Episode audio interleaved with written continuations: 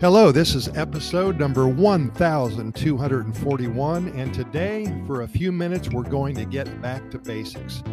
We have heard from so many people this week, people who have never been to Costa Rica before, but they have an idea that they want to come here for one reason or another. Perhaps they're getting sick of all the political stuff that's going on in the United States and the, the problems and the stresses and everything that hits us from all corners every day, 24 7.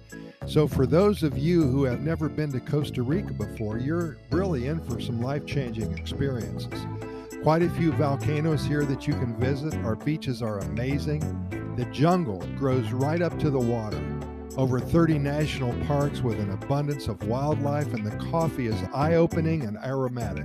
What a way to start the day seven days a week. And be sure to schedule a coffee plantation tour.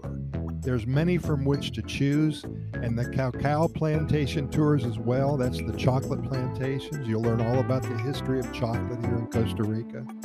Volunteer at an animal sanctuary and become one with nature and clear your head you'll feel the stresses of everyday life melt away. In my opinion, the best thing about Costa Rica is the people and the culture here. You'll learn how to become a more laid back individual, and that may add years to your life.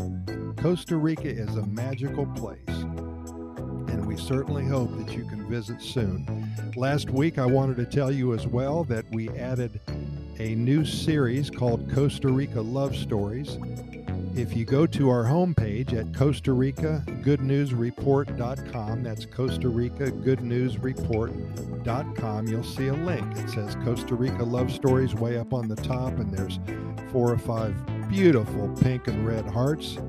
Click there, go to the love story section, and we are uh, acquiring love stories from all our listeners and readers who have found love in Costa Rica. We have about nine or 10 so far. We're adding daily, and they're very interesting. They're short, they're to the point, but everything that you're going to read and listen to here in the next couple months, it's going to be good news. There's nothing but good news coming out of Costa Rica. And as always, we do thank you for listening. And keep in mind that we've recorded way over 1,200 episodes of our Costa Rica Pura Vida Lifestyle podcast series, and we're found on all major podcast venues, including iHeartRadio, Spotify, Google Podcasts. We're on the Apple Podcast platform, Stitcher, Anchor, and all the others. All you have to do is Google our name and the venue that you wish to listen, and the links will magically appear. Our only reason for doing all of this is to share with you all of the good news that comes out of Costa Rica each and every day. If you've never been here before, then we hope to inspire you to visit. And if you live here already, we hope to help you become more familiar with what all Costa Rica has to offer you in your own backyard. We deliver to you nothing but good news and hundreds of stories about the Pura Vida lifestyle. Again, thanks for listening. We'll see you tomorrow.